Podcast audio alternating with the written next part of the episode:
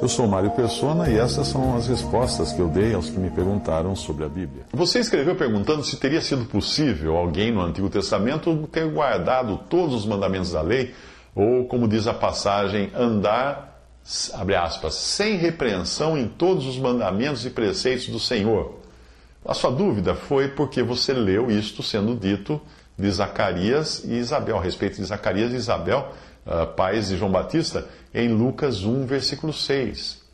Então, será que era possível alguém guardar todos os mandamentos da lei de Moisés? Não. A palavra de Deus deixa muito claro que ninguém era capaz de guardar a lei toda. E mesmo porque se falhasse num ponto, era culpado de todos. Veja essa passagem. Porque qualquer que guardar toda a lei e tropeçar em um só ponto, tornou-se culpado de todos.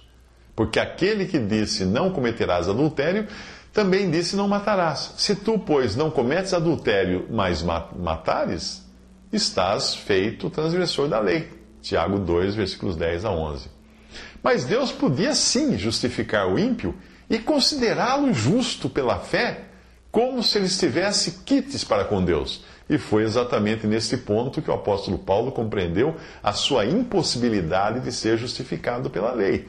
Ele escreveu: Eu não conheceria a concupiscência se a lei não dissesse não cobiçarás. Mas o pecado, tomando ocasião pelo mandamento, obrou em mim toda a concupiscência, porquanto sem a lei estava morto o pecado. Romanos 7, de 7 a 8. E a situação fica mais grave ainda quando nós vemos que uh, que pelo que o Senhor disse em Mateus 5, 21 a 22 e também 27 a 28, qualquer mandamento pode ser transgredido só em pensamento. Quando ele falou que se você olhar para uma mulher com um pensamento impuro, já adulterou com ela. Se você pensar em odiar seu irmão, já praticou violência, já, já praticou homicídio em pensamento. O que acontece com passagens como a que você leu aí em Lucas 1,6, onde é dito que Zacarias e Isabel andavam sem repreensão em todos os mandamentos e preceitos do Senhor, é que aquela era a opinião que Deus tinha deles. Pois Ele é o Deus que justifica o ímpio que crê, e não o ímpio que guarda a lei. Paulo explica melhor isso na sua carta aos Romanos, quando ele diz: Que diremos, pois, ter alcançado Abraão, nosso pai segundo a carne? Porque se Abraão foi justificado pelas obras, tem de que se gloriar, mas não diante de Deus. Pois que diz a Escritura?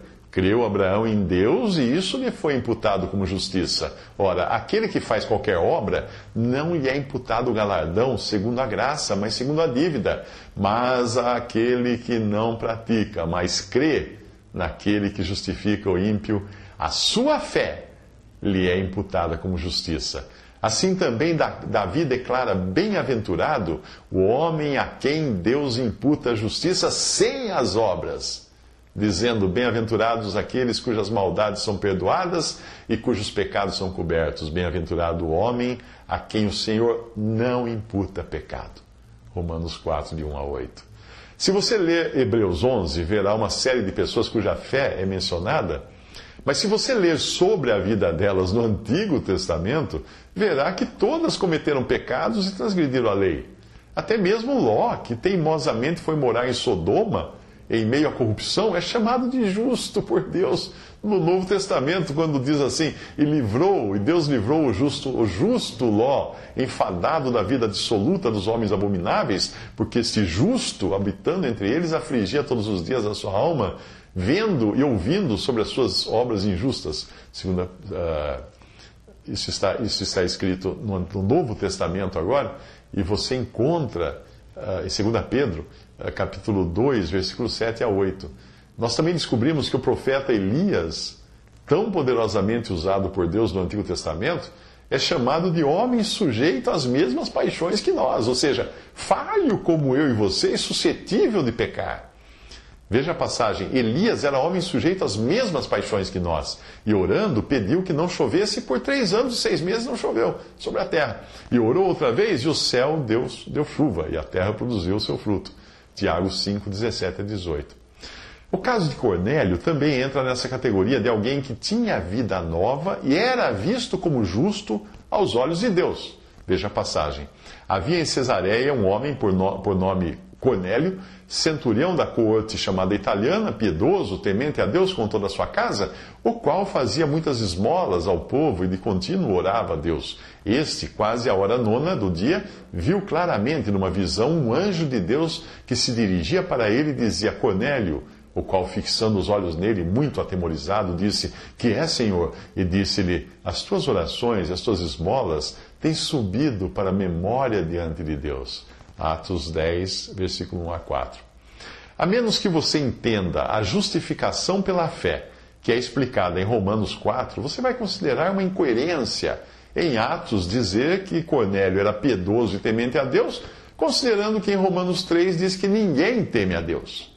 Como está escrito em Romanos 3, não há um justo, nenhum sequer, não há ninguém que entenda, não há ninguém que busque a Deus, todos se extraviaram e justa, juntamente se fizeram inúteis, não há quem faça o bem, não há nenhum só. A sua garganta é um sepulcro aberto, com suas línguas tratam enganosamente, peçonha de áspides está debaixo de seus lábios, cuja boca está cheia de maldição e amargura. Os seus pés são ligeiros para derramar sangue, nos seus caminhos a destruição e miséria, e não conheceram o caminho da paz. E não há temor de Deus diante dos seus olhos. Romanos 3, de 10 a 18. Então, como Cornélio podia temer a Deus?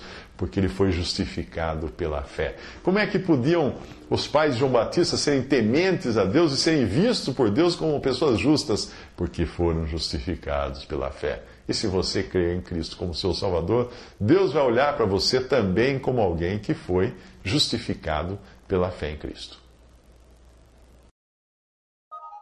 Visite respondi.com.br